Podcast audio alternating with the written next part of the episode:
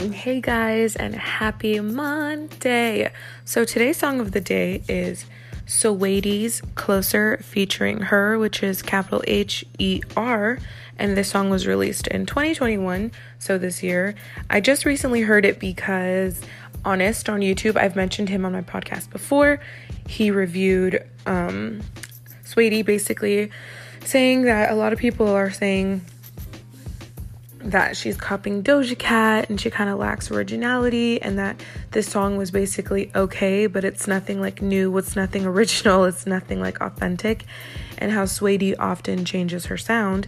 But I would say um, the opposite actually. I think Saweetie doesn't have like a sound or box that she should be trapped in. I feel like just in general, as people, you, me, just uh, in general, it's hard for us to stay in a box when it comes to music. Like, obviously, I run, I do this podcast and I've done different genres, but I think, like, in general, as an artist, as a creative, as somebody who goes through different phases, it's natural for you to want to branch out and try different sounds and different lyrics and different vibes.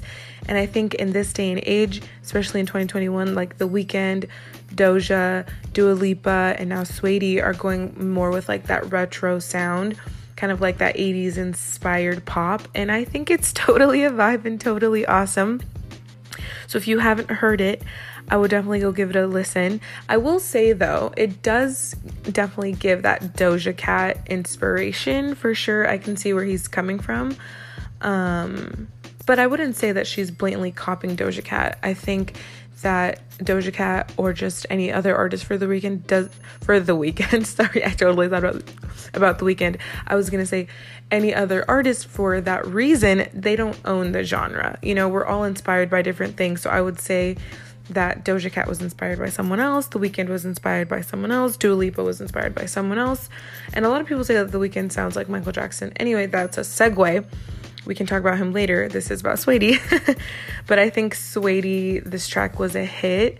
I love the instrumentation. I love her as an artist and the artist her as well. Um, I think it's really cool that they're also both half Filipino, which is so random and cool that both artists are able to like just identify with each other as as in that. I think that's super cool and rare and random. But like I said, definitely give it a listen. I also watched the music video. It has such a cool vibe. And Saweetie stays with like that icy. She's like, all my icy girls. I'm like, yes, I'm an icy girl. or at least that's how I feel when I listen to her. But yeah, like I said, definitely give this song a listen. It's new, it's fresh. And if you want to work out, if you want to just put your music on, or like I said, working out, when you put on makeup, when you're cleaning the house, just anything, this song is definitely a vibe. Alrighty, have a great rest of your Monday, and I hope this is a great start to your week.